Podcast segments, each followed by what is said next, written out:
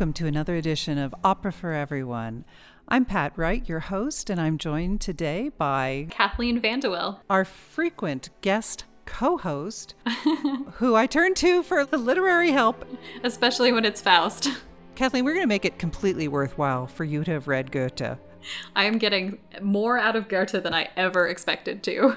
Well, there's a lot there. Right, because we've already done La Damnation de Faust by Hector Berlioz. Yes, and we also did Massenet's Werther. That was our, our first foray into something Goethe related. Oh, early, early young Goethe. Mm-hmm. So, if you're curious about the Faust, which was about a little more than a decade before this one, the one by Berlioz, La Damnation de Faust, you can listen to Opera for Everyone podcast episode number 76. Kathleen and I cover that. And we may, in fact, refer to that a couple of times as we go through this particular Faust by Charles Gounod. And this one's just called Faust. Yes. So if you listen to that one, you may have some repetition, but since it's a famous story, I think it's it's good for us to go over it again. And it, it's all new music, totally different composer, totally different librettists, same initial source material. But but Kathleen, I feel like this one maybe went through a few more intermediate steps than the Berlioz. Yeah, so Berlioz took his libretto more directly from the Goethe play. He did change some things, or his librettist did change some things, notably the ending, but this came through a sort of curious method of transmission. Michel Carré wrote a play that's called Faust et Marguerite, which pretty much disappeared or has disappeared. People don't really know about it or read it anymore. Right. Faust um, and Marguerite are two main characters. Well, yes, really focusing on our main characters. mm-hmm, really focusing on those two, the love story between these two characters in in that play. And he was really influenced by Berlioz's libretto version of Faust. Oh, um, Gounod was.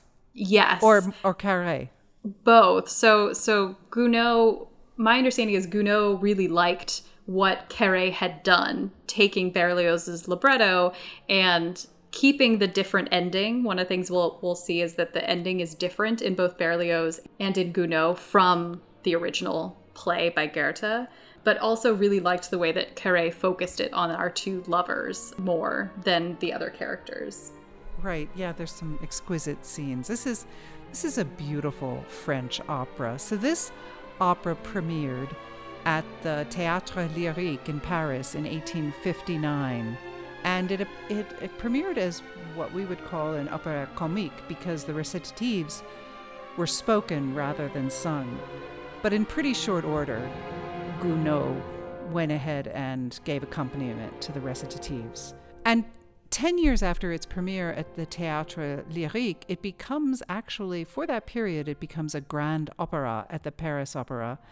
And Gounod reworks various pieces of it including adding in a huge, beautiful ballet scene, which was mm-hmm. part of, yeah, I know, which was part of the expectation at the Paris Opera. And it was a smashing success at the Paris Opera, this, this Faust. In fact, it was for many, many decades, it was the most produced opera, not just in Paris, but internationally. Well, I mean, it's got it's got everything you could possibly want, so that makes sense to me. A deal with the devil, doomed lovers. It's perfect opera.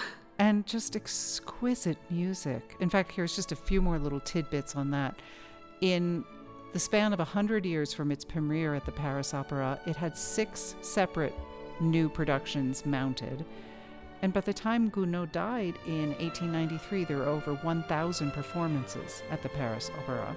And the New York Metropolitan Opera, not to be left out of the statistics here, when they opened their new opera house in 1883, it was Faust, which was the opera which was the grand premiere for this new Metropolitan Opera House in New York City. Wow. Of course, one little tidbit is that it's a French opera, yes, but because opera is supposed to be Italian, they premiered it in Italian. Interesting. Also in London when it premiered in 1863, Faust was premiered sung in Italian rather than French. Well, I guess I, it's a good thing it was translated from, from one Romance language to another, German to French to Italian. but that is quite a journey. Yeah, we're we're uh, these days we don't really translate our operas as much. Oh, in fact, I've got this wonderful little quote that Edith Wharton said when she was observing this grand opening of the New York Metropolitan Opera House because this, the great soprano Christine Nilsson sang the role of Marguerite. And Edith Wharton said, It is an unalterable and unquestioned law of the musical world requiring that German text of French operas sung by Swedish artists should be translated into Italian for the clearer understanding of English speaking peoples. Wow, what a different world. She was in on the joke. I mean, it is absurd in some ways, isn't it? It is. But that's, you know, that's how people enjoyed their opera. They expected it to be in Italian.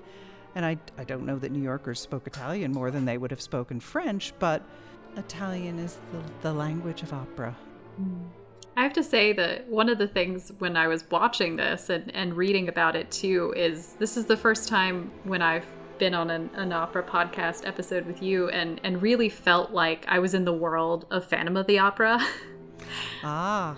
because yes. that book and and and musical is really talking about this period of opera this grand the the ballet the premieres in paris it really felt like for the first time i was like oh this is really what they would have been the type of thing they would have been performing Right, and this is actually even a little more scaled down than the height of grand opera. It mm-hmm. doesn't have, yeah, it has a big chorus and it has choral pieces, but it doesn't have these just huge tableau, mm-hmm. and it doesn't have as much of the grandeur of some of the quintessential grand operas. But, but it is pretty grand. It does have the ballet. There is a big chorus, but it's on the it's on the waning end of that trend hmm. in Paris. So maybe we'll do some more even grander operas so you can really feel it. yes the grander the better Well, Jules Barbier and Michel Carré are the two who wrote the libretto for this. If those names sound at all familiar to you as a regular listener, it's because they also wrote the libretto for Gounod's Romeo and Juliet, and they wrote the libretto for Hamlet by Thomas. Michel Carré wrote a lot of plays as well. Barbier, they were mm-hmm. just they were the go-to librettists if you wanted a successful opera. They did beautiful work. And they, one of the people they worked with was Jules Verne, if I'm not mistaken, who became really famous as a science fiction writer. I'm sure people will recognize his 20,000 Leagues Under the Sea and, and fun things like that. Also was, was a writer with them in that time. Yeah. So tell us about this opera. How does it begin? get get us up to speed on the story so we can listen to some of this gorgeous music by Gounod. Of course, we've kept you in suspense long enough. So this opera begins with Faust, our aging scholar. He has decided that his life has no meaning because he has spent all of this time trying to gather knowledge and instead has missed out on things like pleasure and love. And he has decided he's wasted his life and he's going to kill himself. So we actually start on a very dark note. Yeah. He is he is ready to to throw in the towel and he hears this beautiful music. He hears people who are alive and having pleasure in the world, but it feels remote to him. And so he almost kills himself, almost drinks poison twice, but keeps being interrupted by this angelic music of, of happiness and life. And finally he can't do it and he he prays to the devil to to come help him to come figure out what he's supposed to do with the rest of his life. Wow. Praying to the devil, that's uh playing with fire. Well, yes, especially because the devil appears. Poof. Then there he is. that is all it takes. All you have to do is, is want it enough and he will appear. and Faust is a bit surprised. But he he takes it in stride and decides that he's going to take advantage of this situation. The devil, who in this is Mephistopheles, is his name, shows Faust immediately this very tempting image of a beautiful woman, Marguerite, sitting at her spinning wheel. But you know what I love? Even before he shows this woman at the spinning wheel, the devil wants to point out how stylish he is, how well dressed he is. This is true. I embody the good life, Dr. Faust. It's And, true. and he asks Faust what it is he wants and offers him riches and glory. Yeah, and, and this is to reference a little bit the Berlioz. In that version, this is much more drawn out. Mephistopheles tries out a bunch of different things on Faust to see what's going to work. What's he going to want? So shows him drinking and good life, and, and Faust is unmoved. But here, he just offers it to him in this speech. But seeing that Faust isn't isn't really that excited about it, he says, "Well, I think I know what you want. How about I show you this this vision of this beautiful woman?" And he likes it very much. He does. One of the focuses of this scene is Faust's age. He's presented as bent over and, and really at the end of his life. And one of the things that he longs for is to, to, to redo his life, to have another chance and to be young again. And Mephistopheles, as you noted, comes in dressed like a peacock and is young and swaggering. The devil appears in a tempting form, and he offers what else would you expect? exactly. And he offers Faust exactly what he wants, which is youth and a chance to try again. And so Faust takes him up on it. The bargain, of course, is you don't get this for free. Faust will have to pay for it later. But he decides to make this bargain and drinks a goblet of elixir that turns him into a young and handsome gentleman. ah, but before he drinks the elixir, Mephistopheles insists that he sign the parchment. Mm, yes. So we've talked about what a Faustian bargain is.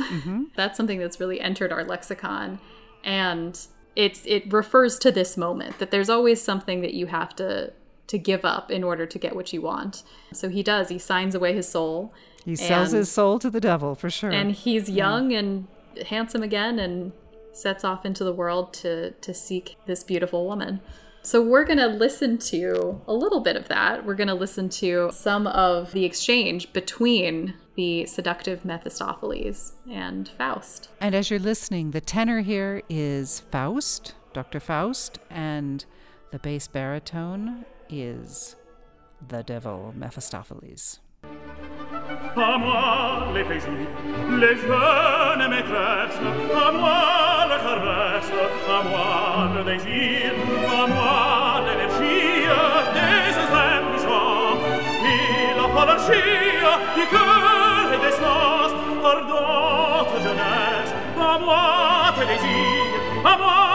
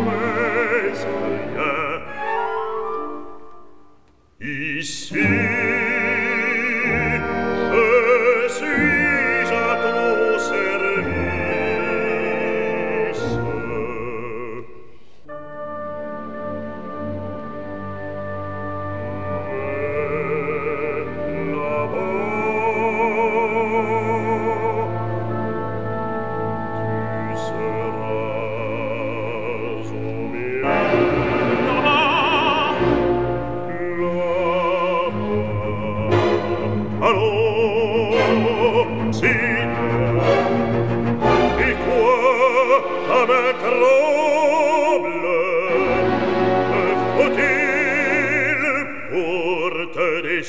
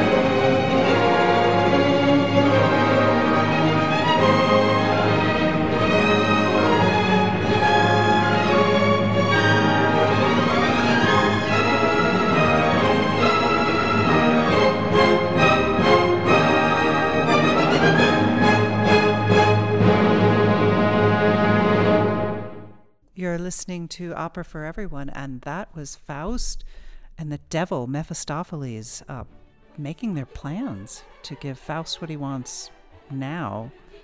And in the long run, the devil gets what he wants. it's true. All Faustian bargains are somewhat short sighted. somewhat. Somewhat. And others may be drugged down in the process. But we haven't mm-hmm. gotten there quite yet. Act Two commences, and we get one of my favorite set pieces in opera, the drinking song. Yes, the the song to Bacchus. We always like our songs to Bacchus.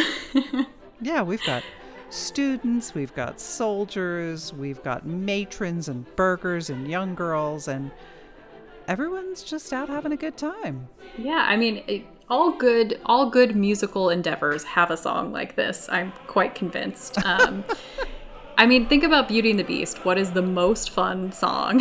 it's Gaston, which is this is this is the Gaston of Faust.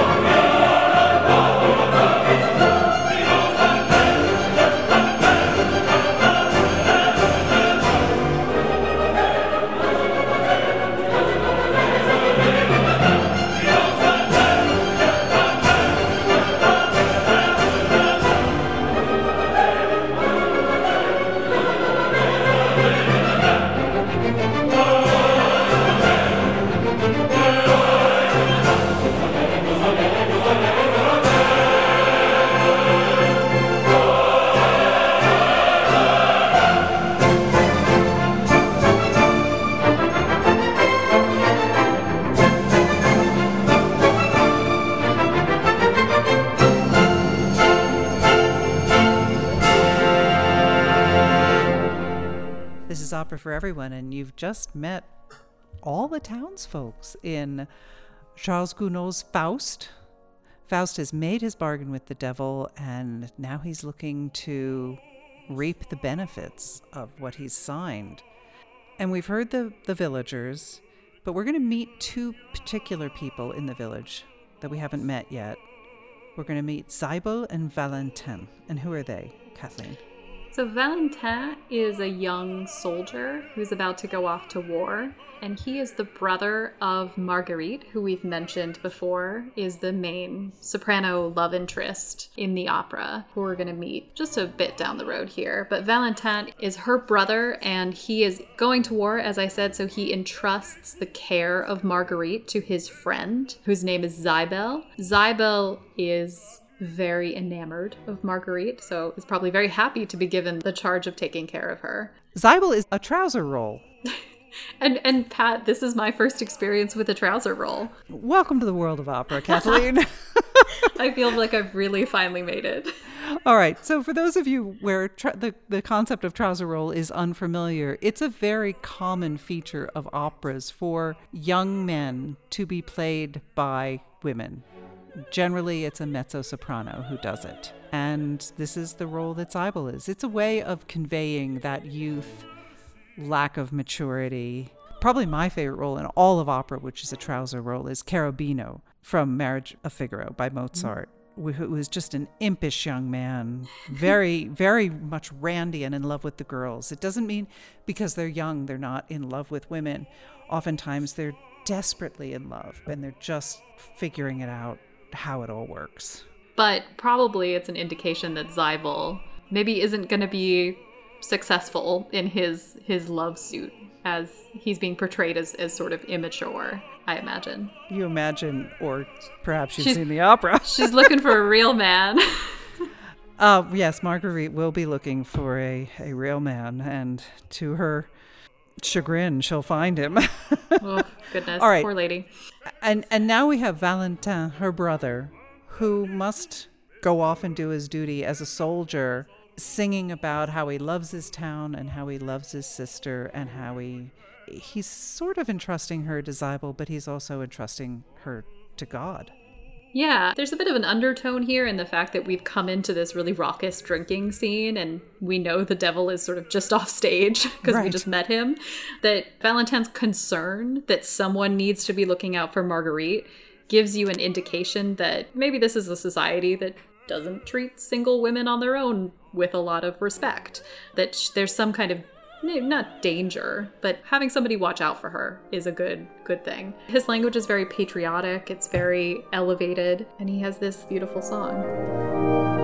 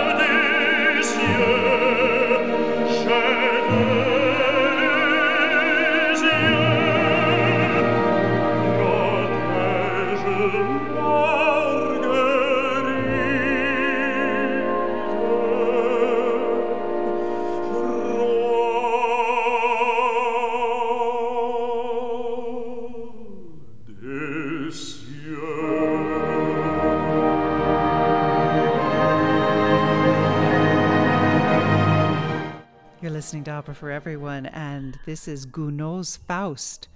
And we have just heard the brother of our sweet soprano Marguerite begging God to look after his sister because he is endangering his life in service of his country. All of the people of the town are gathered together in the town square, and into their midst appears the well dressed Mephistopheles, the devil.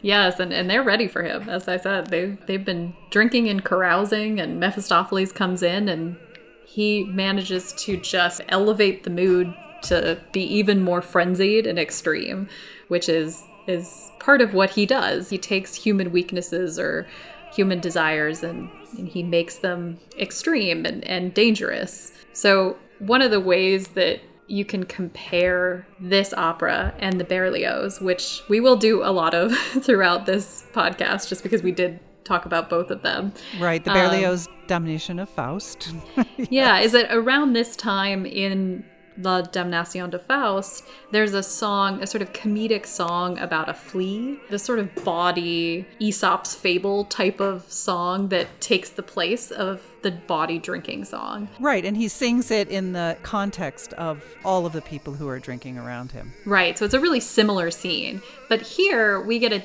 different kind of song. It's called Le Veau d'Or, the Golden Calf, and it is a much darker, richer, more sort of fire and brimstone type of song. It, it seems much more religious in its references. It has biblical underpinnings. Right. So it's it's a reference to the story of the golden calf. In order to worship a pagan god, in the Old Testament there's this story of people who who make a golden calf. They take all their gold and they melt it down and they make this statue, this idol.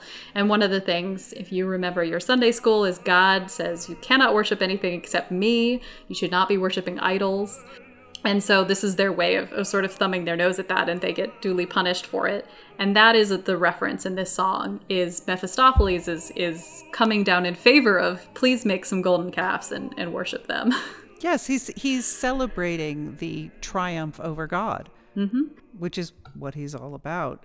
And they all jump in. The chorus jumps in and says, "And Satan leads the dance." They're on board, at least in terms of the drinking and the singing. And there's a, a fantastic scene while he's singing, Mephistopheles is singing this song, and, and directly after, where Valentin comes in and he's the the noble man and he wants to defend Marguerite's honor. There's a, a, point in this piece where Mephistopheles maligns Marguerite's honor a little bit oh. because she's She's the pretty young woman without protection, and Valentin still hasn't left yet. And he does this fantastic thing where he sees that Mephistopheles is, is the devil, and he takes his sword and he he tries to make a cross. like well, hold... because they've been dueling, fighting. Right. He go- goes to his soldiers' practice of defending her mm-hmm. with his weapon. Yep. Mephistopheles is able to break the weapon, mm-hmm. so he's going to be defeated.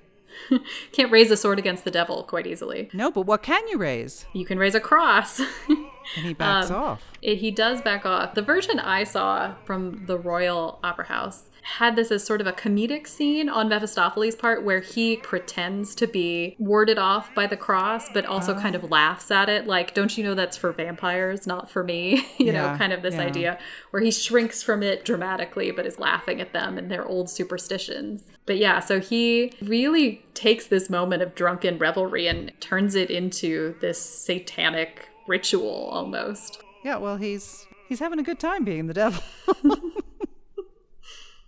So let's listen to the devil's song about the golden calf.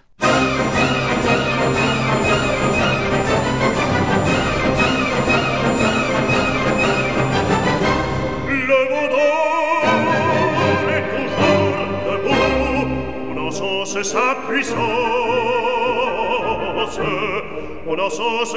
puissance, d'un bout du monde à l'autre bout. Pour fêter l'infamie dans le roi, ces peuples confondus, au bruit sombre des sécus, dansent une ronde folle. Autour de son piédestal,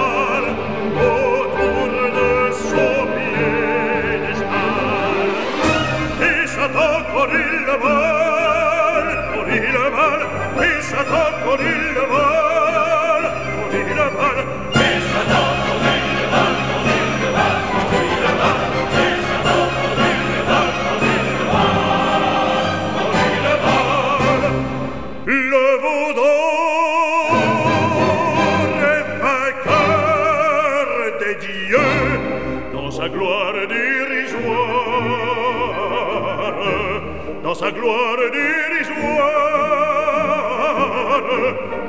avec insulte Il contemple orage étrange, à ses pieds le genre humain, se riant le fer en main, dans le sang et dans la fange. Oublie l'or de métal,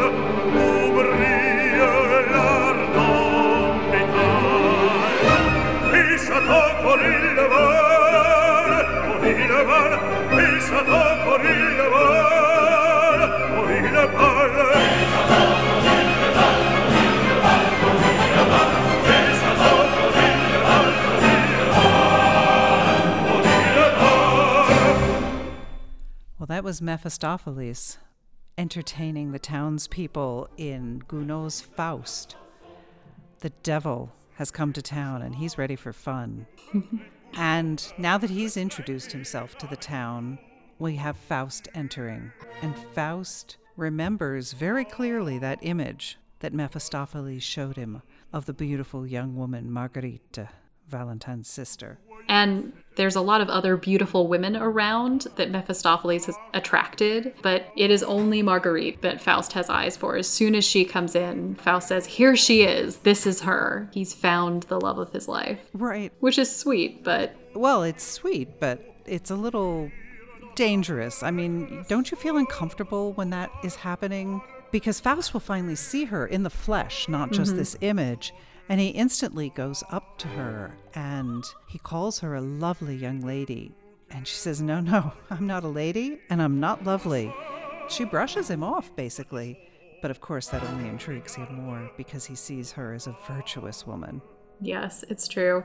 It is true that in a lot of the, the operas we've done, especially the ones with, with Goethe origins, it appears that there's a certain type of woman that our hero is always attracted to, and modesty and self effacement are two of the key characteristics. One of the things we'll talk about a little bit later, not too far from now, is one of the things that, that Faust is really attracted to about Marguerite is her simplicity and her beauty, mm-hmm. but it is necessary, given his bargain, that he draw her into his corrupted life in order to be with her. And that is always the tension with a Faust Marguerite love story. You can't love her for her purity and also want to destroy that purity at the same time. But of course, that that is truly what he wants. Well put.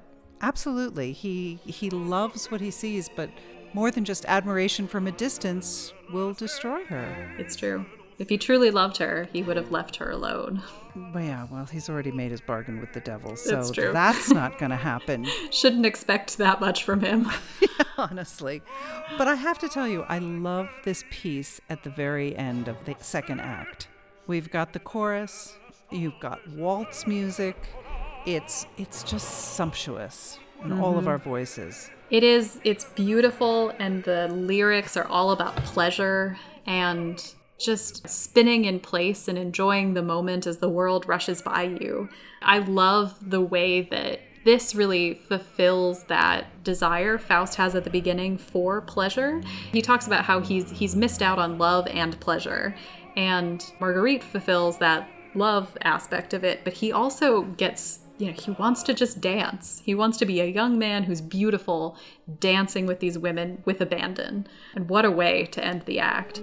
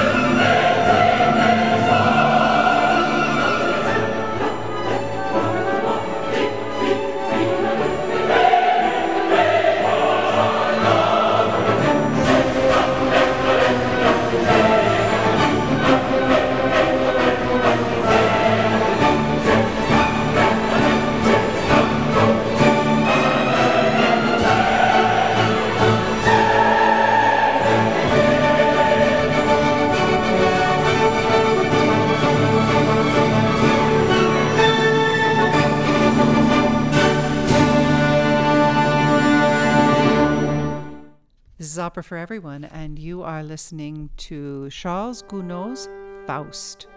And we have just been with all the townsfolk waltzing around, and now we're ready for Act Three, and things become a little more intimate, a little quieter, not quite so many people on stage. We zero in on a very different scene than what we just left, so it was this frenzied dance.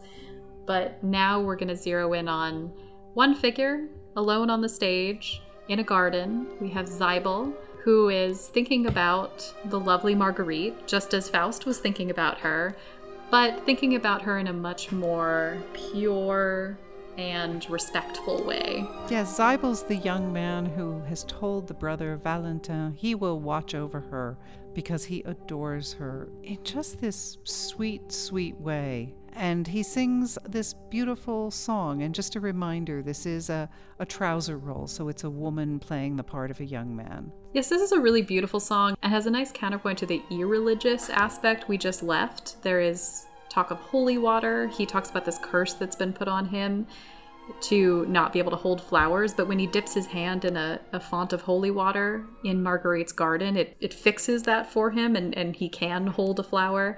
So we see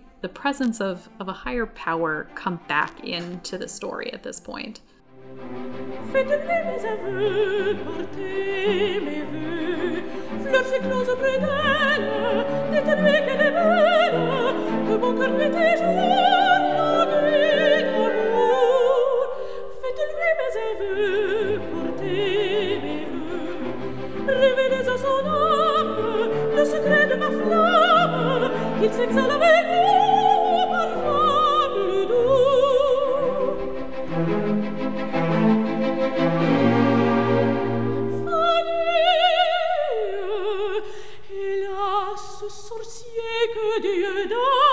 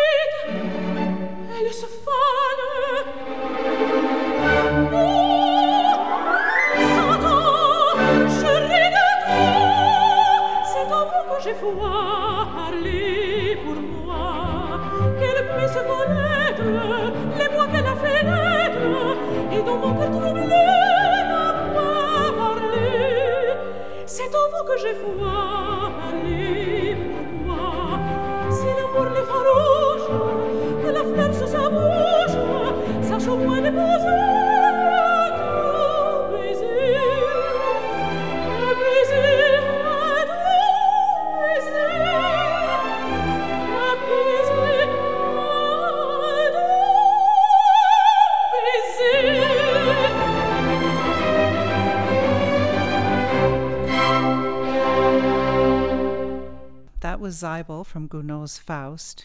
The young man is desperately in love with the beautiful but simple Marguerite. And onto this scene walk Faust and his good friend, the devil, Mephistopheles. because It's true. yeah, Faust has seen the image and he he wants to possess her. He's he believes he's fallen in love with her. Yeah, and, and it's it's funny because you have the three of them here. So you've got Mephistopheles and Faust come in to see Siebel. And it's this perfect counterpoint. You know, on one side you have the innocent child who's got this this posy of flowers that he's gonna tie to her door and this promise to love her. And in the middle is the devil. and on the other side is the man who sold his soul to the devil, and they both desire her. But Siebel's love is so much more is so much more true and pure. It it is, but Mephistopheles has has plans and he's got power.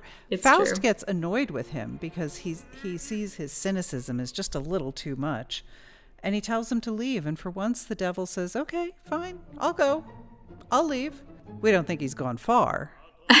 no, he's he's watching these proceedings. But I do think it's important both in the La Damnation de Faust and this.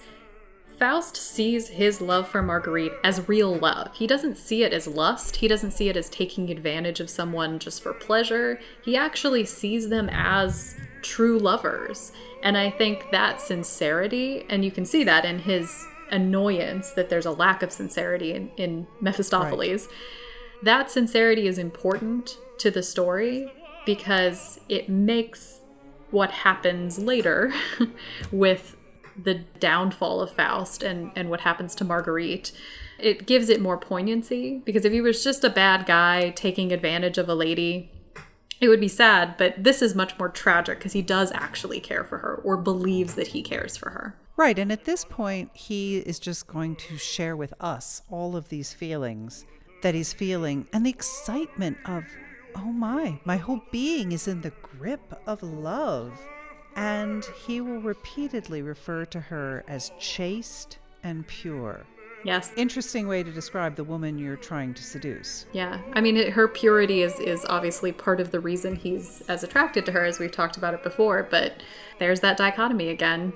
I want something pure so that I can destroy it, and it it fits with the metaphor of the flowers dying too. You know, Siebel tries to hold the flower and it dies in his hand. That's his curse. Well, that's also Faust's curse with Marguerite. Right. And so we're about to listen to this song that Faust sings, which is absolutely exquisite, where he will tell us that he feels the presence of an innocent and holy soul. And what wealth is in this poverty, what bliss in this humble cottage. He's very much romanticizing the fact that she is not wealthy, she is not regal, she is not all fixed up.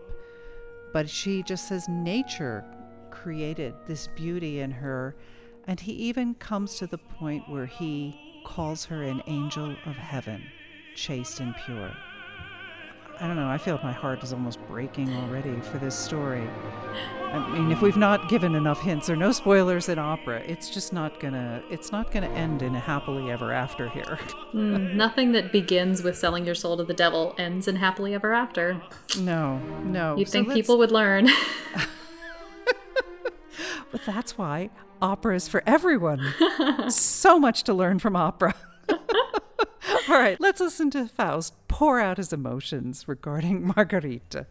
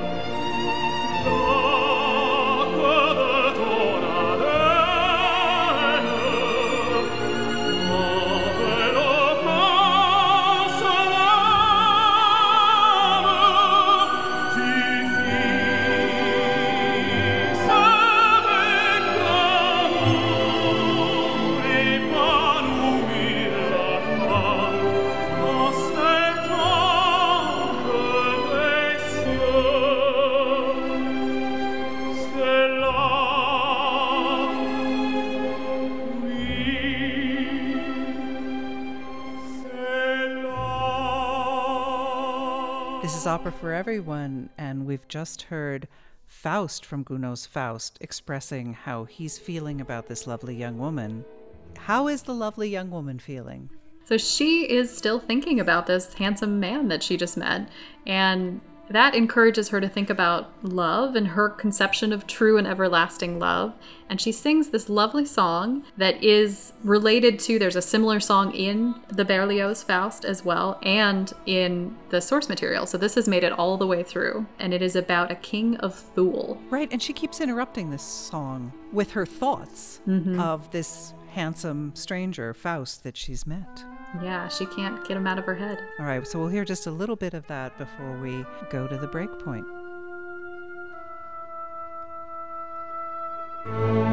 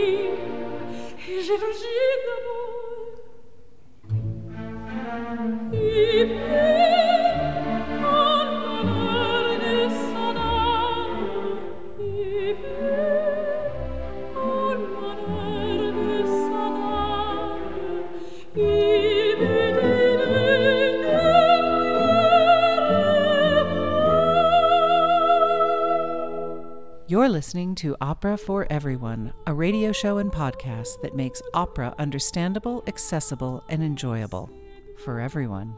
I'm your host today, Pat Wright, joined by special guest co host Kathleen Vanderwill. Opera for Everyone airs Sundays from 9 to 11 a.m. Mountain Time on 89.1 KHOL in Jackson, Wyoming. KHOL is Wyoming's only community radio station. If you like what you hear, please subscribe to the Opera for Everyone podcast on iTunes, SoundCloud, or wherever you get your podcasts. And when you go, you can find a rich trove of past episodes. Stay with us. The second half of today's show is coming right up.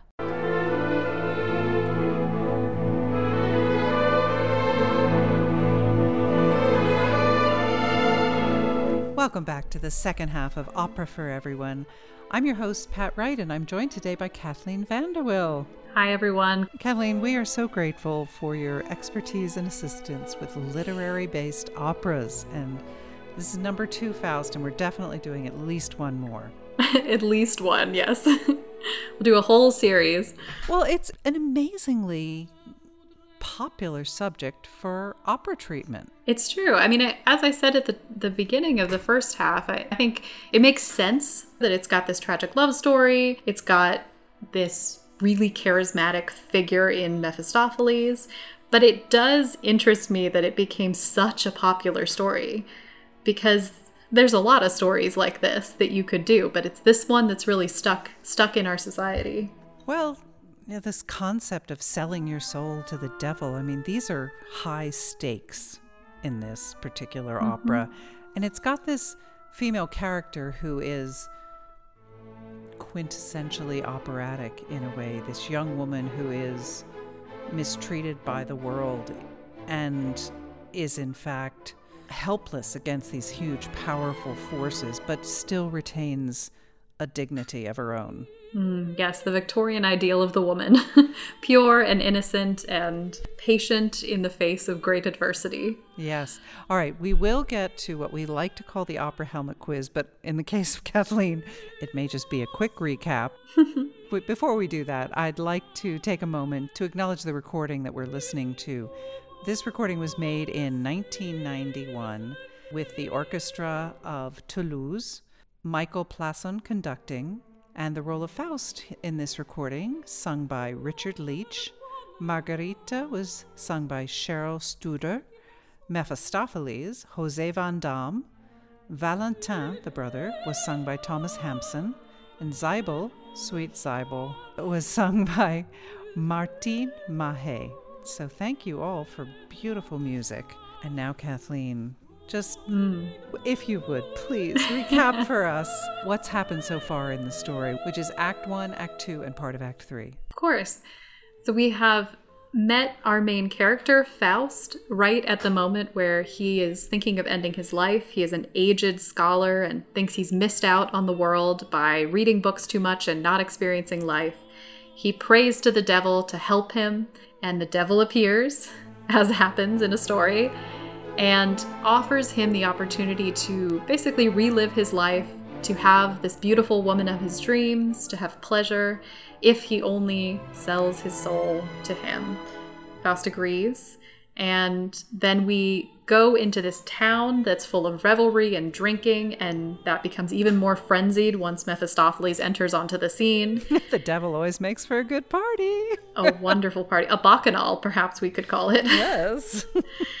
And at this grand party, we meet Valentin, who is a young soldier about to go off to war and who has a beautiful sister, Marguerite, who happens to be the woman that Mephistopheles has promised to Faust. And we meet Siebel, the young man who is in love with Marguerite in this pure, innocent, yearning way, who has been entrusted to care for her by her brother Valentin. But Forces have intervened. Mephistopheles and Faust appear on the scene. Faust attempts to gain Marguerite's favor. She spurns him, but he stays in her mind and she's thinking about him. And then Siebel tries to sing this beautiful song of his love for Marguerite, but it's it's it's kind of doomed to fail because Faust appears on the scene once again and we hear this beautiful song that Faust sings about why he loves this beautiful, pure Marguerite. But at the end of part one, you heard Marguerite singing about how she couldn't stop thinking about Faust and singing this beautiful love story. So we're about to pick up with her. And one other just point to make I believe, although you can answer this better than I can, Siebel is not a big role in the Goethe story. No, no. Um, there really isn't yeah, there really isn't a, a character that appears like this, and there really isn't in the Berlioz story either. Um, it's there's no real rival for Faust's affections usually for Marguerite, so it's a bit interesting that they decided to add one in Gounod's story. Yeah, it, it is a different complexion to the love story that, that there is mm-hmm. potentially this alternative, although you get the sense she thinks of him as a little brother more than anything else. Well, it probably doesn't hurt that it's a mezzo soprano singing of his love to her. Yeah. All right. Well, we're going to turn next to the song that Marguerite is going to sing when Mephistopheles and Faust have done a little more scheming. Mm, yes. The beautiful and innocent Marguerite, who Faust loves for her beauty and her innocence, is about to be tempted because Mephistopheles comes in in this scene that we're about to see with a case full of jewels as the thing that is, of course, guaranteed to win any woman's heart. Pretty things are attractive. Yes, us girls, we just love the shiny things. At least that's what Mephistopheles thinks. Faust is not so sure, but we're about to see whether or not that scheme works.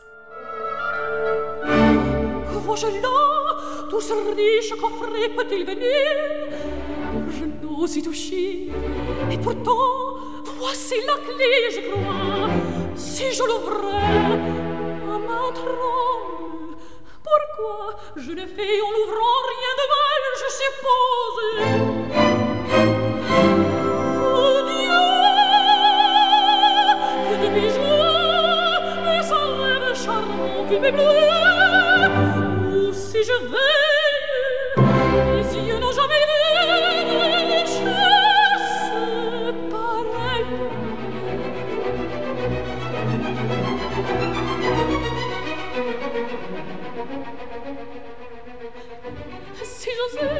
seulement me parer un moment de ces pendants d'oreilles Ah, Voici justement au fond de la cassette un miroir.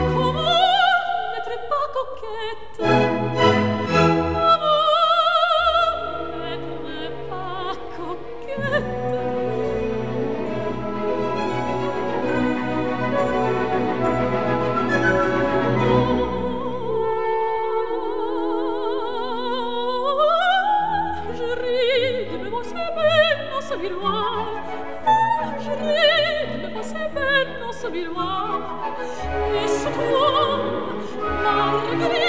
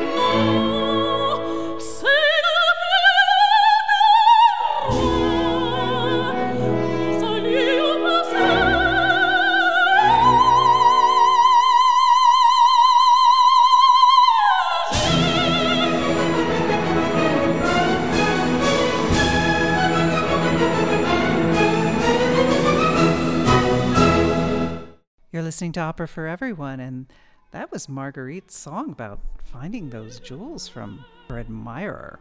Yeah, it, it turned out that Mephistopheles was was right about the best way to a girl's heart because she seemed to be she seemed to be quite enamored of those jewels. Well, she's not the kind of girl who, who is given jewels very often. It's true. Uh, it's clear that she's conflicted, but she's swayed. Yeah. So as she's looking at these beautiful jewels, and so she's trying to decide what to do with them, we have a couple of characters that come on the scene, kind of discover her in the midst of draping herself in diamonds. Ooh. So we obviously have our our characters Mephistopheles and Faust, which we haven't met before, but there's one character that we haven't met before. Her name is Marta. She is functioning as a guardian to Marguerite, but not really that effective a guardian. She is very materialistic and is trying to ah. push Marguerite towards accepting the jewels and the, the love of Faust because he's he seems to be a wealthy man. Well, she's not really the mother. She's not a relation of Marguerite, and so she's not necessarily fully committed to the role of guardian. Yeah, she seems much more interested in what she can get out of the relationship. And there's some funny comic relief where she goes after Mephistopheles and tries to get him into bed while. because maybe she'll get some jewels too. yeah, exactly. Um, while um, while Faust is trying to romance Marguerite, you've got this this hilarious duet between Mephistopheles and Marta, and Marta's after Mephistopheles, and he is super not interested. He's got other things on his mind. Although he could probably drag her down too if, if he wanted to. it's true. But then Faust gets serious with, with Marguerite and says, Why are you always alone? And Marguerite has a tale of woe here. She has real reason to be sad. We talked before about how her brother has gone off to war, has left her here alone with Siebel as the guardian and Marta as official guardian, but not super effective. Siebel being just barely teenaged. Yeah. yeah, exactly. And we so we know Marguerite is is alone, but we learn more about the depth of that loneliness here. She has her parents are gone, and her young sister, who she took care of for many years, has recently died too. So she is grieving the loss of her last remaining family members and is in a really vulnerable position here, which is part of why I'm sure she reacts to the jewels the way that she does. She's not a wealthy person and she's completely destitute in terms of she has no protection really left now that her brother is gone. So it must have, have seemed very attractive that a young man arrived with riches. And even more than the jewels, the attentions of the young man. Mm-hmm. And he, having heard this confession of her loneliness, he really pushes it. He really takes advantage of it. He does. He understands that her loneliness, both in the sense that she's lonely and in that she's unprotected, means that it is likely she will accept him and, frankly, sleep with him. That's what he's trying to, to get her to do. This is not a chaste love story for him. He wants to possess her. That's what he told the devil he wanted. He wanted to mm-hmm. have the girls like he did when he was young. But Yes. and she gets she gets a sense of this and she does what a good girl should do. It's late now. You should leave. Goodbye. Mm-hmm. Yes, this the scene here that follows is Marguerite trying to decide what she's going to do, whether she's going to let him in or not. But she is very adamant at the beginning that this is not right. She is happy that he has given her these attentions, but she has a kind of clarity of vision in this opera, which I, I haven't seen in her character in previous iterations. She is able to see through Faust.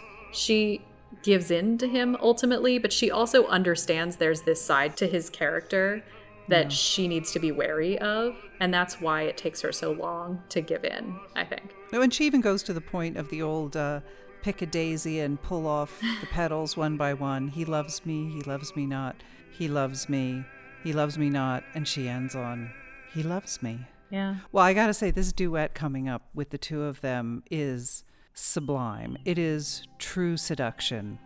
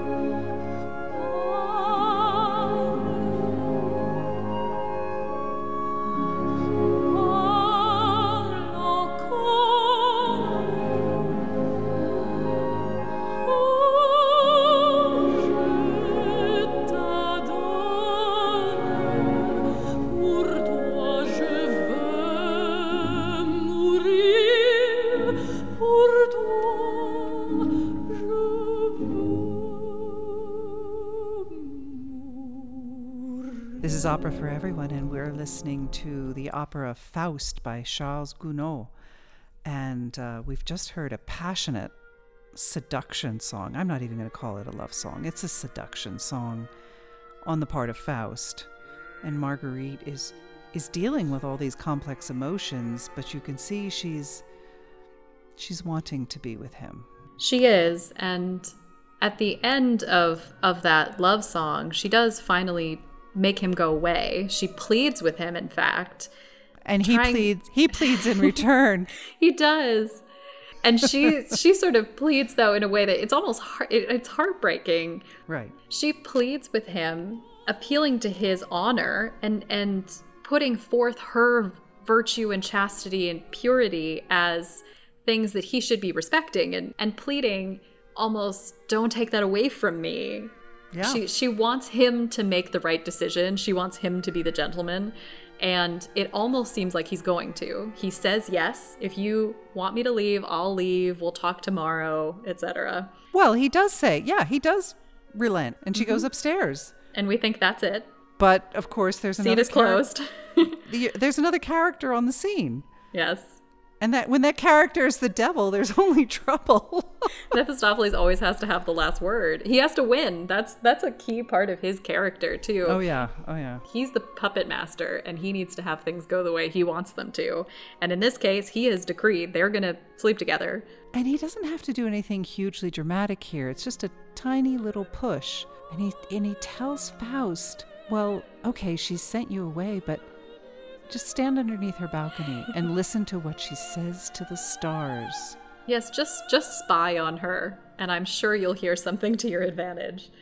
Which he does. And Marguerite sings this beautiful song about her feelings for Faust and he having heard this, all doubt is removed from his mind and he knows that she is one and that he is going to possess her.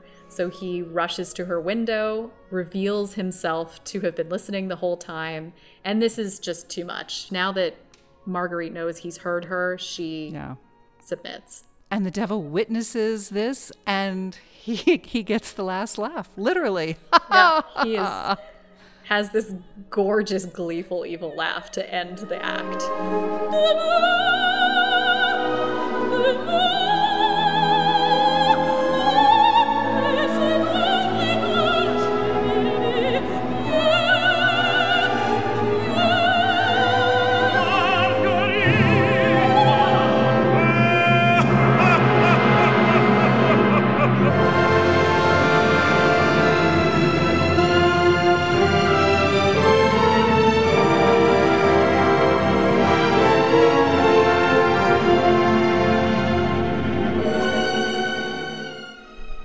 we're ready for Act Four. And things are not quite as romantic as they were at the end of Act Three with that seduction of Marguerite by Faust. She is abandoned. He is no longer on the scene for her. Yes, this opens and Faust is gone, Mephistopheles is is gone. It is just Marguerite alone and pregnant. Rough. Well, there is a lot of beautiful music in this opera, and I, I com- recommend it to everyone to listen to the full opera. But we're going to jump now to the scene in the church, which is so moving, where she is praying to God to help her, to save her. And of course, the devil shows up. Yes, so this scene is really fantastic. Marguerite is is expressing her faith, she's praying for forgiveness, but instead of of getting divine intervention, Mephistopheles is back, the devil is back. And there's a wonderful juxtaposition between what he is saying and her prayers because she has become pregnant and is abandoned. She is really outcast in her society and the chorus makes it very clear that they all consider her to be a lost woman, that she is bound for hell, basically. Yes. Mephistopheles ends the song by telling Marguerite, You are cursed, and hell awaits you. Écoute c'est l'enfer qui t'appelle, c'est l'enfer qui te suit. C'est l'éternel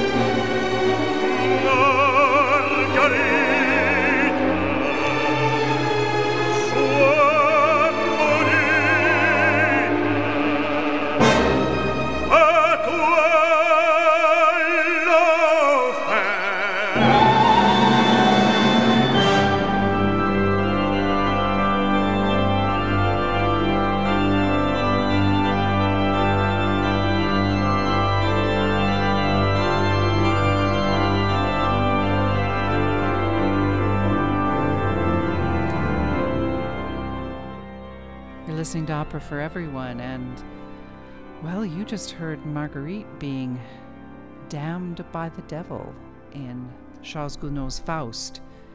And now we're going to get back to, to the village, to the people of the place where Marguerite lives. And there's a chorus of soldiers on stage. But we see a familiar face. Yes, uh, Marguerite's brother Valentin has returned from war just in time to see her at her lowest point. So we have this beautiful soldiers chorus that comes in, but it heralds the meeting of Valentin and Marguerite, where he will see for the first time her shame.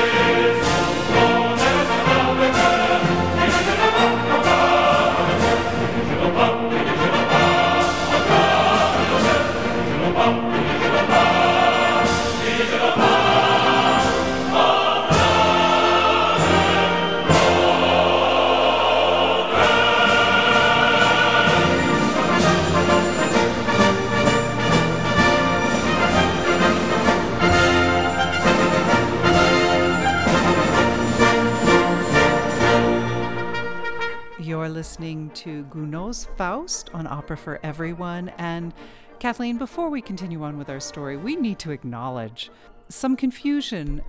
For those of you who might, in fact, be familiar with this opera, you might be thinking, wait, isn't the church scene at a different point in the progression of the story? Or where is this ballet? Yes. So, Pat, I know you and I both watched different versions of this to prepare, and, and looking at the track list, it seems that depending on the production, and it seems Gounod did some of this too, some of the scenes, especially in Act Four, are shifted around a little bit.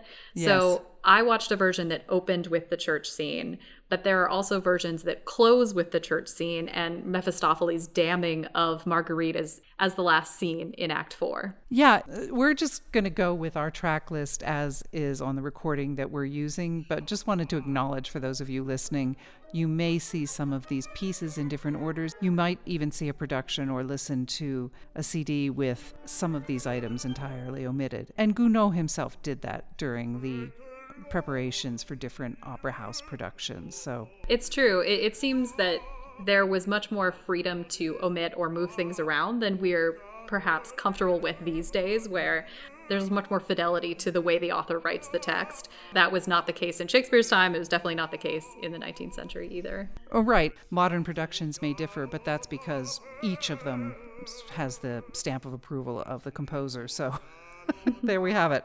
All right, so we've just had our Soldiers Chorus, which was rousing and much beloved, a very well loved piece of music that's often played separately from this entire opera.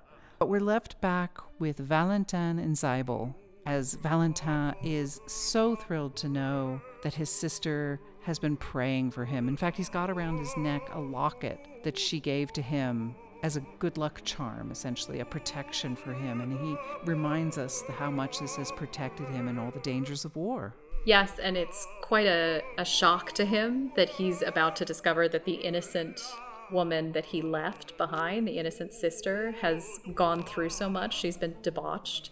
And one of the things to note about Siebel here is that Siebel is faithful to Marguerite throughout and actually begs Valentin to have mercy on her. Yeah, he's he doesn't quite have the um, courage to tell him what's wrong. Valentin says, "Well, what's wrong? What's wrong?" And Siebel just says, "Have mercy, have mercy." So Valentin rushes to see what's been going on with Marguerite. And while he is standing outside, Mephistopheles, of course, has to intervene and make things even worse, if at all possible. Oh yeah, So Mephistopheles sings this lover's serenade underneath Marguerite's window that he knows Valentin is going to hear, that is full of debauchery. yeah, he does stir up trouble, but I guess that's the devil's job, isn't it? yes. So clearly, once Valentin has gone in the house and seen his sister visibly pregnant, the words of Siebel fly out of his head if he was ever thinking of considering them. there is no mercy, and he runs out and he and because he, hears these this man serenading underneath his sister's window, and he wants to know which one of you two is responsible for this. right, because it looks even worse. It's not just that she's there with one lover, she's there with two. She has one under the window and one inside, and she's pregnant. So Valentin pretty much loses his mind, doesn't listen to her. And so after Valentin runs out to accuse them, we have an opportunity to hear a trio, which is one of my favorite pieces in the whole opera Faust, Mephistopheles, and Valentin, all singing from their own perspective about this situation that Marguerite finds herself in.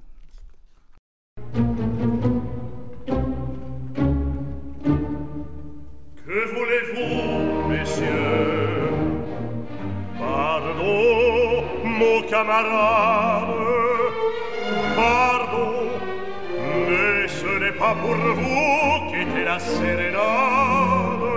Ma sœur écouterait mieux que moi, je le sais. Sa sœur quelle mouche vous pique Vous n'aimez donc pas la musique Assez tout rage, À qui de vous dois-je demander compte De mon malheur et de ma honte? Qui de vous deux doit tomber sous mes coups Le voulez?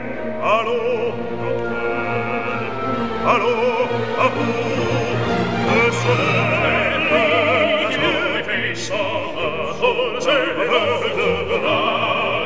De soleil glace horloge, toi et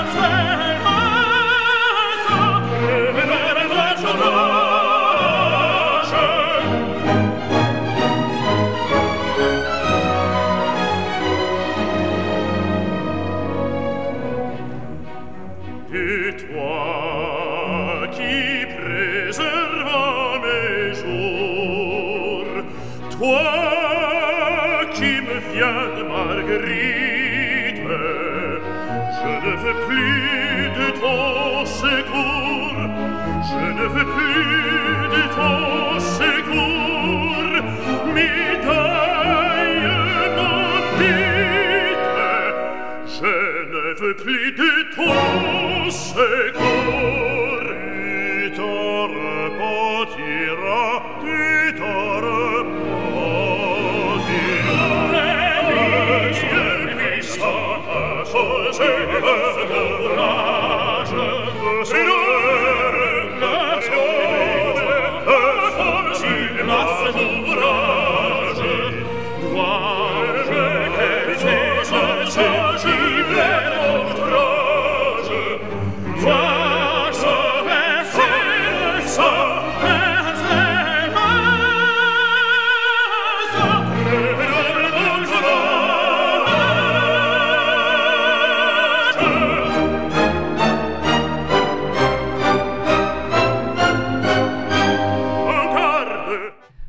It's getting real now here on Faust at Opera for Everyone by Charles Gounod.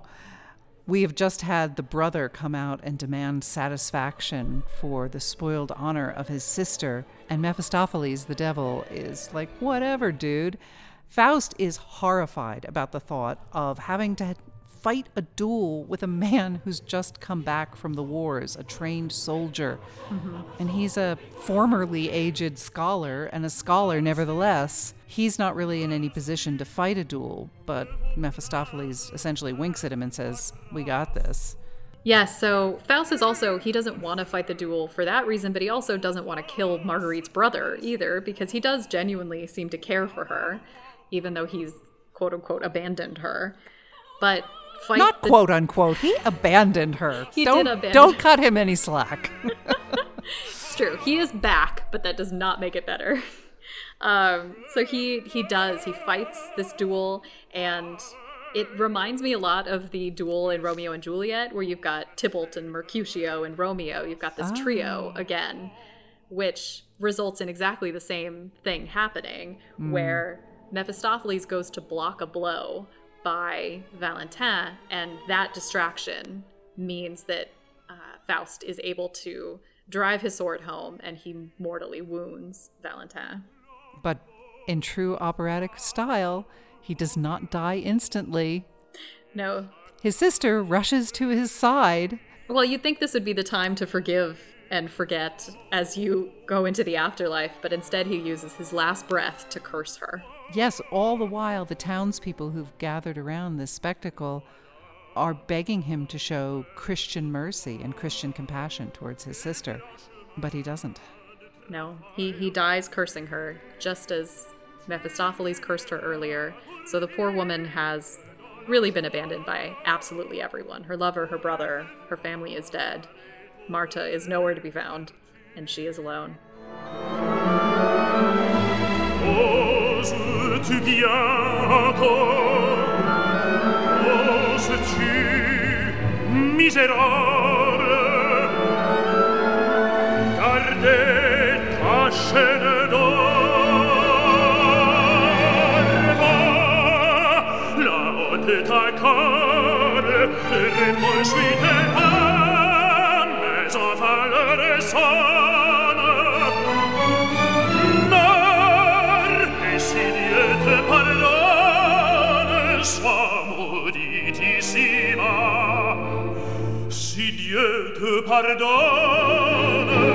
ci diete pardon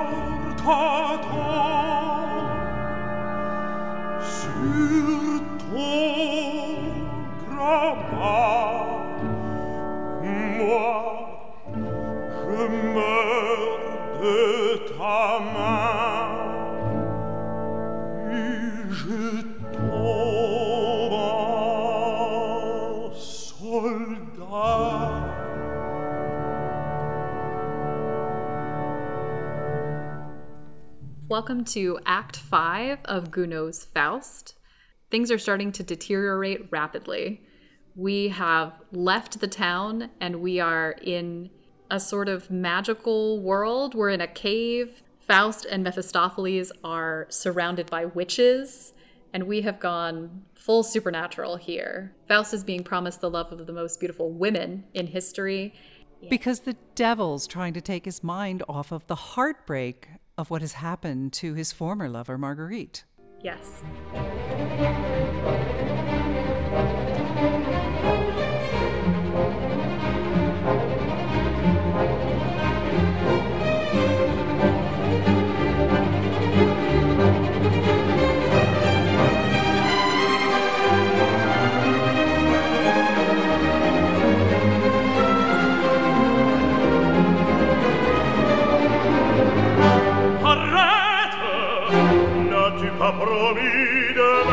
Regni, sarie dire, usa menor,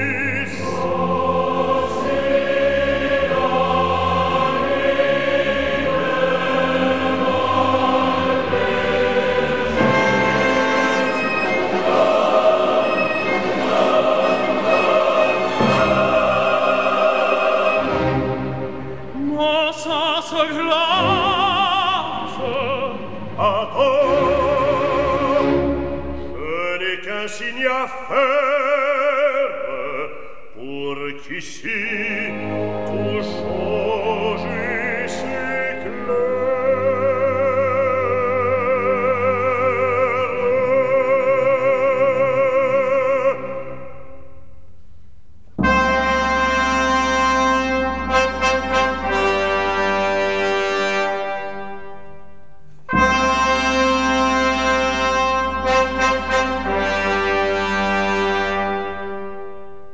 Opera for Everyone, and we are coming to the end of Faust.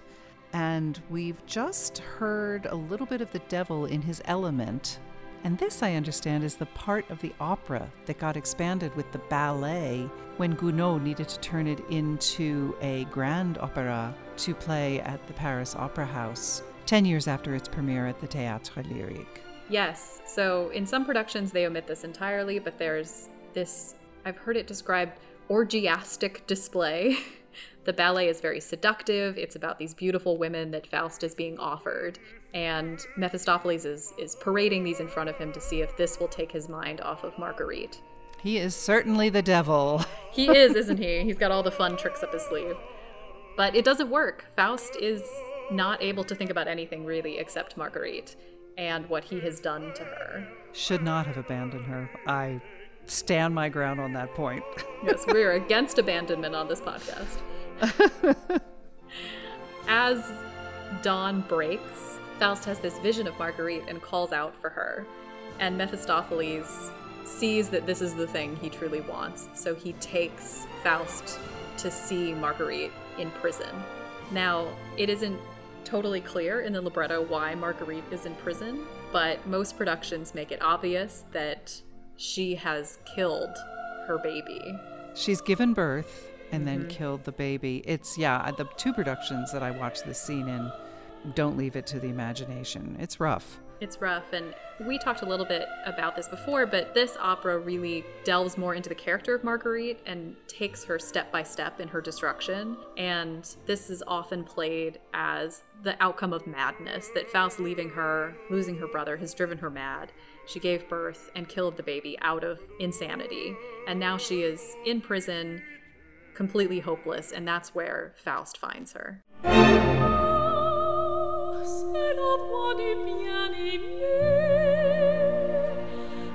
C'est la